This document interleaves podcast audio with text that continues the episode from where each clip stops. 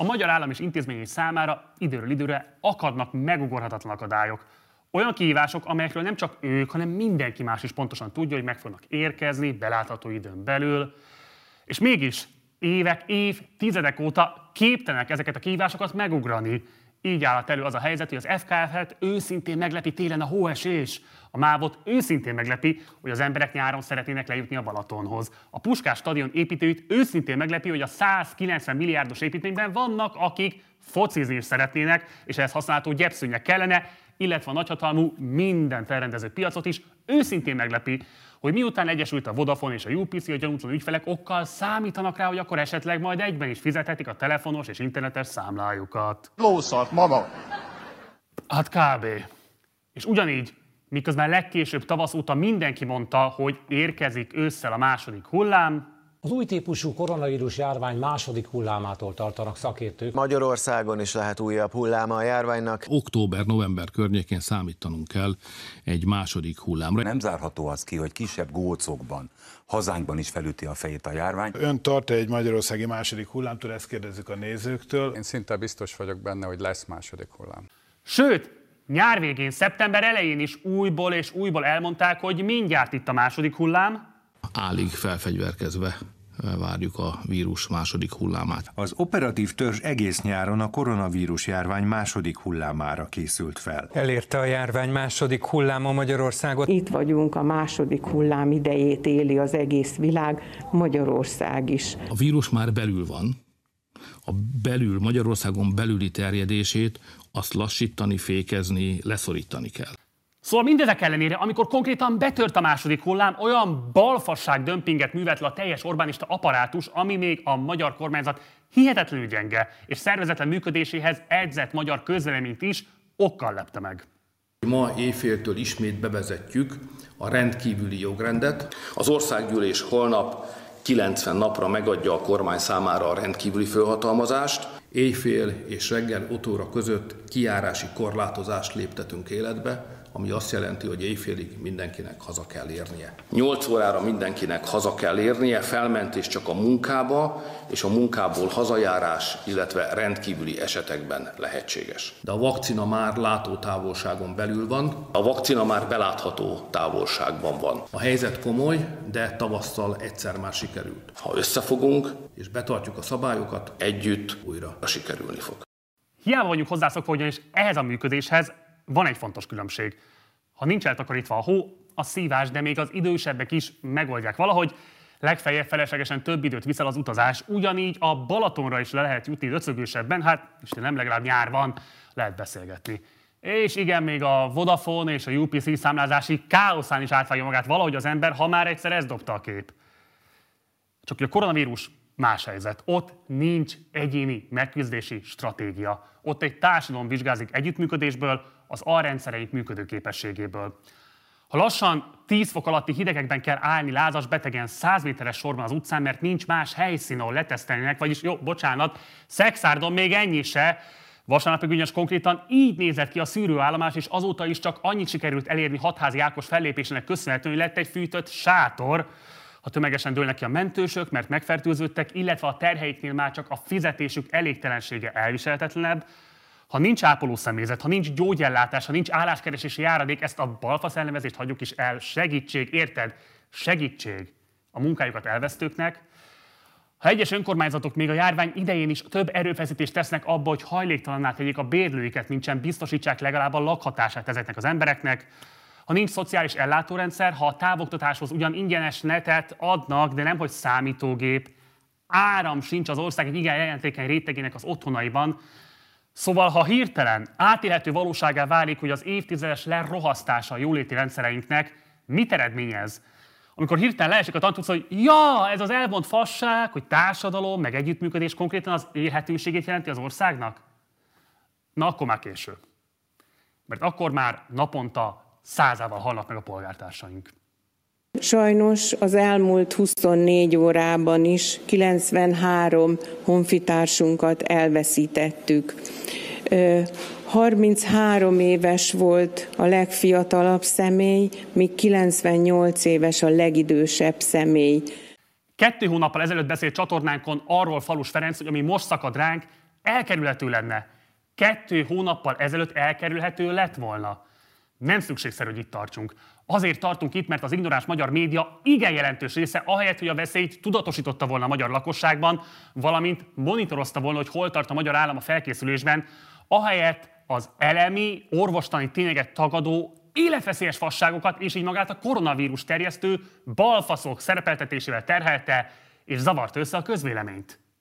A járvány az a mi felfogásunkban, mint politikai akció, politikai vírus és tesztelési járvány, ez létezik. Tehát azt nézzük meg, hogy az olaszországi összhalálozás hol tart, mondjuk egy augusztusi dátumig, a tavalyi és az idei. Nincs szignifikáns különbség.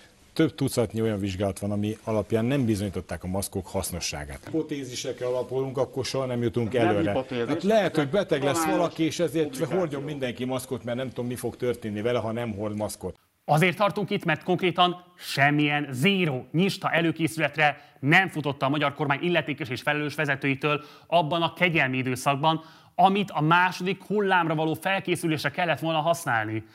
Horváth Ildikó egészségügyért felelős államtitkár egyetlen érdemi megnyilvánulása az elmúlt közel fél évben abban merült ki, hogy még április közepén beleállt a Magyar Kórház Szövetségbe, amiért azok kritizálni merészelték az Országos Rehabilitációs Intézet igazgatójának kirúgását. Emlékezetes, Cserháti Péter a betegeit védelmezte Kásler Miklós önkényével szemben, és konkrétan ez került az állásába. Horváth Ildikónak, aki tüdőgyógyász mellesleg, az elmúlt egy hónapban, mióta igazán bedurult a járvány, nulla megnyilatkozása volt a témában.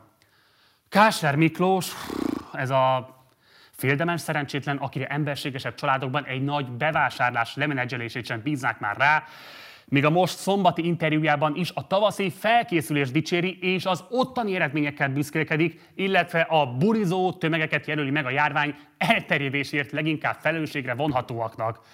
Miközben a járvány tombolása már régen túlnőtt azokon a méreteken, hogy pusztán a felelőtlenül burizók nyakába lehetne varni a felelősséget. Érdemes megnézni az átlátszó, rendkívül jól vizualizált adatait, amelyeket a pandémiáról szedtek össze, ezerszer hasznosabb, jobban struktúrált, informatívabb és áttekinthetőbb, amit a fillérekből működő oknyomozó portál összerakott, mint a kormányzati központi honlap. Élesen kiütközik, hogy ki az, aki tájékoztatni kívánja a nyilvánosságot, és ki az, aki nettó hülyének nézi a polgárokat. Egész életemet a magyar egészségügyben értem le. Ismerem a magyar egészségügy teljesítő képességét, ismerem a magyar orvosok és magyar nővérek szakmai tudását, lelkiismeretességét, és meg vagyok róla győződve, hogy számíthatunk rájuk a legnehezebb helyzetben is.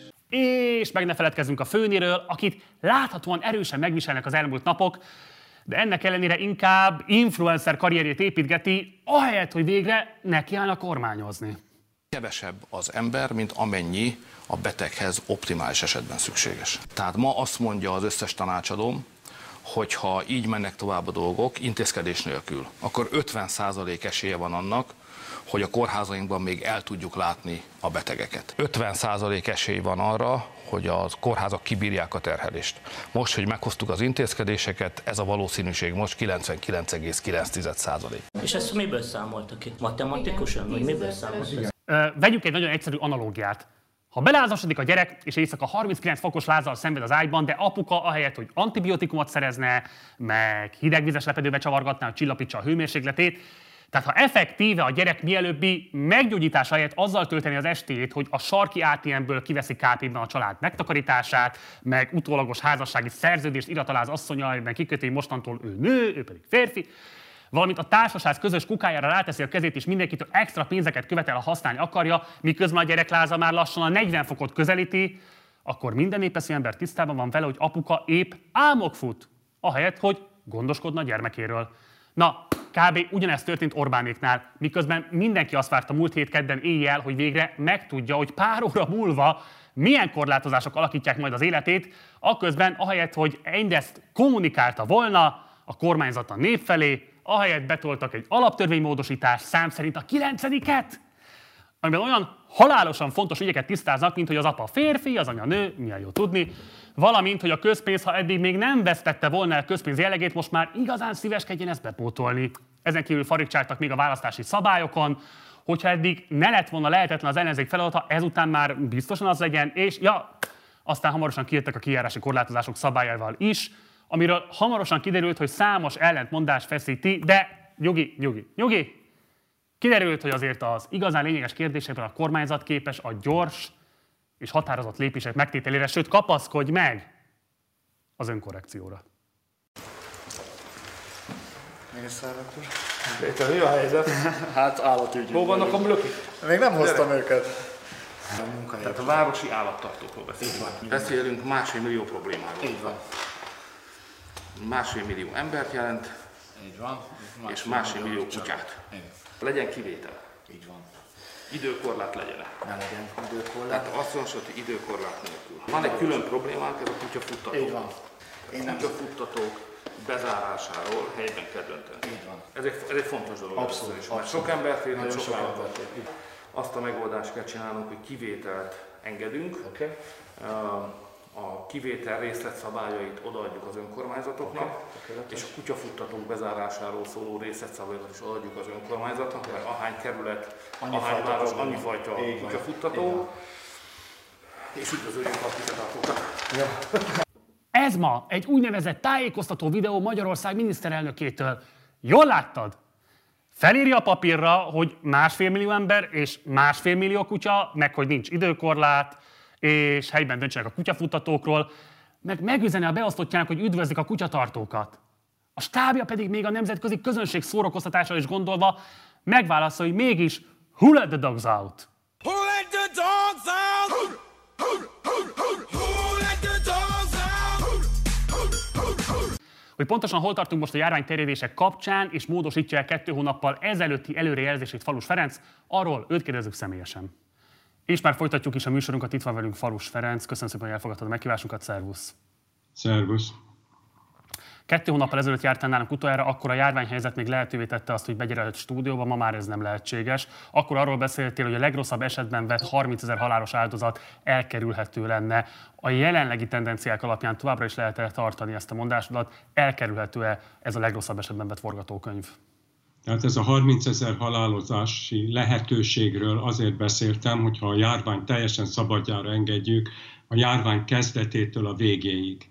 Ez egy matematikai becslés különböző korábbi járványmodellek alapján, ami azt jelenti, hogy semmiféle védekező intézkedést nem csinálunk.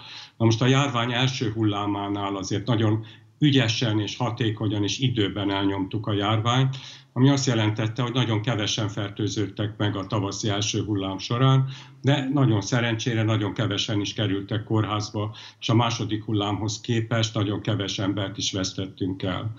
Tehát ez egy hosszú idejű becslés tulajdonképpen, és én azt remélem, hogy ez nem fog bekövetkezni, mert azok az intézkedések, amiket most is igaz ugyan, hogy nagyon későn de mégiscsak a kormányzat meghozott, az csökkenti azokat a találkozási számokat, tehát hogy mi is most interneten keresztül beszélünk, és nem személyesen, ezzel csökkentjük a kockázatát annak, hogy, hogy egymást megfertőzzük. Ezért mondtam ezt egy pár nappal ezelőtt, hogy a maszk most már önmagában nem elég, mert a maszkviselés szigorú szabályai mellett is csökkenteni kell a találkozások számát, és tegnap is láttam az utcán az autóból, hogy maszkban az étterem kapuja előtt vigan dohányoztak emberek, de hát a maszk az nyilvánvalóan nem a szájukat és az orrukat takart fel ekkor, és ez egy jelentős kockázat ebben az esetben. Te megítélésed szerint azok az adatok, amik érkeznek napi szinten, és amiből próbál mindenki tájékozódni, mégis mekkora az elterjedtsége a járványnak, mennyire megbízhatóak itt? Ugye azért az elmúlt napokban többször kiderült, hogy nem jönnek ki egyszerűen ezek a számok, sokkal több ugye a pozitív eset, mint amennyi konkrét tesztelést lejelentenek. Mi a te megítélésed? Hagyatkozhatunk ezekre a számokra, vagy megalapozott az ezekkel kapcsolatban felmerült gyanú, ami többekben megfogalmazott az elmúlt napokban? Itt két technikai probléma van ezekkel az adatokkal. Az egyik az, hogy a közigazgatás beleértve a járványügyet is gyakorlatilag összeomlott. Tehát képtelen napra pontosan ellátni azokat a feladatokat a jelenlegi helyzetbe, amit mi tulajdonképpen elvárnánk ezektől az adatoktól, Ezek az adatok azt tükrözik, hogy nem tudják napra készen feldolgozni azt a tömegű megbetegedést és begyűjtött adatot, amivel pillanatnyilag szembe kerülnek. A másik probléma az, hogy a tesztek száma, amit naponta elvégeznek, hiába nőtt ez meg mondjuk az eltelt három-négy hónap alatt körülbelül a tízszeresére, főleg az antigén teszteknek a beállításának a segítségével. A PCR kapacitás gyakorlatilag még most sem teszi lehetővé, hogy a heti 70 ezer vizsgálatnál többet PCR-ból el tudjanak végezni, és az antigén teszt, amelyben negatív, és ez nagyon fontos, ha pontosan akarjuk tudni, hogy mi történik, akkor PCR-ral meg kell erősíteni, mert az antigén vizsgálat, ha pozitív eredményt ad, azt elfogadható pozitívnak, és az nagyon pontosan jelzi a fertőző képességet. Ez is egy új, új információ, tehát az antigén vizsgálat pozitív, az jobban jelzi a fertőző képességet, mint a PCR vizsgálat, ami esetleg olyan kevés vírust is kimutat, ami azt jelent, mikor már meggyógyultam, akkor is esetleg még hetekig lehet valakinek pozitív a PCR-tesztje. Tehát a két vizsgálat kiegészíti egymást, a két vizsgálatból együtt sem végeznek pillanatnyilag annyit, amennyivel a járványt meg lehetne fogni. Tehát ezek az adatok, amiket most látunk, ezek valamivel 20% fölötti pozitivitást mutatnak pillanatnyilag. Éppen ma reggel hallottam a rádióban, hogy Izraelben, ahol megfogták a járványt egy körülbelül 6 hetes szigorú karanténnal, most 1,3%-ra esett vissza a pozitív teszteknek az aránya. Tehát az az elképzelés, hogy a mi számunkra is az lenne az elvárás, hogy annyi tesztet végezzünk, hogy a pozitív tesztek aránya 3 és 5 százalék között legyen, ez mutatná azt, hogy elég tesztet végzünk. Ebből az következik, hogy az a szám, hogy hány megfertőződöttet találnak egy adott napon, az tulajdonképpen semmit nem jelent, mert pillanatilag attól függ a járvány kiterjedtsége miatt, hogy hány tesztet végzünk. Ennél sokkal aggasztóbbnak tartom azt az adatot, és annak a becslés alapján, amit nemzetközi adatok, a szlovák tesztelés, vagy az egészségügyi világszervezet becslés alapján mondhatunk, hogy a hivatalos adatok alapján körülbelül most talán a mai adat talán 115 ezer aktív fertőzött van. Ez azt jelenti, hogy több mint egy millió aktív fertőzött szaladgál pillanatnyilag az országban. Tehát nagyon nagy esélyünk van arra, hogy akivel szembe találkozunk, az potenciálisan megfertőzhet bennünket, hogyha nem vigyázunk megfelelően. Tehát bocsánat, ez akkor kijelenthető, hogy Magyarországon a mértékadó becslések alapján is, tehát egy konzervatív számítás alapján is egy millió aktív fertőzöttről beszélhetünk? Hát a szlovákiai adatok extrapolálása alapján egészen biztos, hogy pillanatnyilag annyi van. Tehát, hogyha azt tételezzem fel, ami nem egy nagyon elrugaszkodott feltételezés, hogy a hivatalos vizsgálatok és eredményközlés alapján csak a megbetegedettek vagy fertőző képeseknek az egy tizedét találom meg, akkor nyugodtan feltételezhetem azt, hogy ez egy millió, ami azt jelenti, hogy körülbelül több mint másfél millió ember lehet Magyarországon, aki már találkozott ezzel a vírussal, amiből az következik, hogy 8,5 millióan még nem találkoztunk vele, tehát bőven van még a vírusnak itt megfertőznie. Ezen kívül igen aggasztó az, hogy az én személyes ismeretségi körömben is van már olyan, aki két hónappal ezelőtt átesett a betegségen, PCR-ral igazoltan is meggyógyult, és most újra lázas, és pont ugyanazok a tünetei vannak, mint korábban. Tehát az a hivatalos bejelentés csak kvázi megerősíteni tudom a saját személyes tapasztalatommal, hogy nem tudjuk pontosan, hogy a védettség az mennyi ideig áll fönt. Nagyon sok kormányzat itt a köztük maga a kormányfő is a vakcinában látja a megoldást. Ugye maga Szlávik János is bejelentette, hogy remélhetőleg már idén rendelkezésre állt valami fajta oltóanyag. Szijjártó Péter pedig arról beszélt, hogy 10 prototípus fog érkezni még a héten Oroszországból Magyarországra. Ugyanakkor azért amerikai kutatások azt mutatják, hogy legjobb esetben is jövő márciusra állhat megfelelő mennyiségben rendelkezésre az oltóanyag, és akkor ugye bármi nagyon fontos kérdés lesz az, hogy hogyan fognak eljutni ezek az oltóanyagok megfelelő mennyiségben Amerikán kívülre vagy más kontinensekre. Te hogy látod az oltóanyag kérdését? Mennyire megalapozottak azok a derülátó vagy optimista várakozások, amelyek azt remélik, hogy már esetleg idén rendelkezésre rendelkezésre állhat a legveszélyeztetettebbek számára valami fajta védettség. Tehát ebben a járványban az immunstátuszunk, hogy milyen, az rettentő fontos. És az immunerősítésnek az egyetlen módja tulajdonképpen, ami hatékony, az a jókedv és a bizalom. Az összes többi gyógyszer és egyéb az humbug és, és az embereknek a biztatása. Tehát a biztatásra szükségünk van, és a védőoltásba vetett bizalom ilyen értelemben ezt segíti.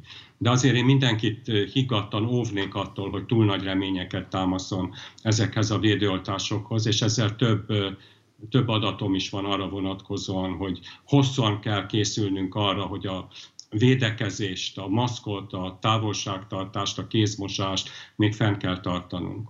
Az egyik az Oroszországból ilyen személyes közlés, amit eljutott hozzám, tehát abszolút első kézből van, hogy 42 darab oltóanyagot kaptak mintaként az egyik oroszországi városban, ami azt jelenti, hogy abból 21 embert lehetett beoltani, és hát a 21-ből ketten nem vállalták a második oltást, tehát tételezzük fel, hogy kellemetlennek érezték azokat a nem súlyos csövődményeket, amik voltak, hát ez minden, minden oltásnál előfordul, de érdemi ellenanyag szint csak egy embernél alakult ki, és másik kettő meg is betegedett. Ez alatt, az egy hónapos idő alatt. Tehát én egyszerűen nevetek azon a versenyen, ami pillanatnyilag a világ sajtóban zajlik, hogy az amerikaiak bejelentették az egyik oltóanyagról 90 százalék, az oroszok bejelentették 90 százalék, erre a következő amerikai cég bejelentette, hogy az övé 94 százalékban véd. Én nagyon örülnék egy olyan oltóanyagnak, amiről biztosan lehetne tudni, hogy legalább 40%-os védettséget tényleg ad, és ez a védettség, ez 3-4 hónapig fönt áll. Tehát ha azt számoljuk, és ráadásul ugye az az amerikai oltóanyag, amiről szó van, hogy mínusz 80 fokon kell szállítani, és a beadás helyéig tulajdonképpen, hát ezen a mínusz 80 fokon kell tartani, és hogy honnan kiveszem ebből, akkor öt napon belül megromlik, ami azért lehetővé teszi azt, hogy ha akarom, akkor meg tudjuk, vagy akarjuk, akkor meg lehet szervezni ennek az oltóanyagnak a szállítását és a tömeges használatát. De ugyanakkor ez az oltóanyagnak a technológiája a legérzékenyebb a vírus legkisebb változására is, és erről kevés adatunk van tulajdonképpen. Tehát nagyon óvatosan kell várni azt, hogy az oltóanyag, mint egy, egy csodaszer megoldja ezt a járványt. Nagyon hosszan és nagyon türelmesen kell még arra készülnünk, hogy ez a vírus velünk lesz. De akkor záró kérdésünk kijelenthető az, hogy itt jövő tavasz előtt nem érdemes tömeges rendelkezésre állásról beszélni az oltóanyag kapcsán.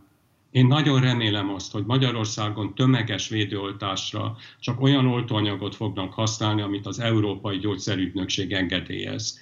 Ezekkel az oltóanyagokkal, mondjuk mint a tíz fél évvel, ami jelenleg a világon harmadik fázisban van, vagy már a harmadik fázisnak a végéhez közeledik, mindegyikről fel lehet tételezni, hogy igazi veszélyt nem jelent, hogyha beadják, az egy másik kérdés, hogy milyen haszna van. Tehát azt gondolom, hogy többnyire a tűzszúráson, vagy esetleg egy pici hőemelkedésen kívül más veszélye egyiknek sincsen. Falus Ferenc, egykori tiszti főorvos, köszönöm szépen, hogy rendelkezésünkre álltál, köszönöm szépen, hogy mindezt megosztottad a nézőinkkel. Köszönöm szépen neked is a lehetőséget. Szervusz, minden jót! Szervusz!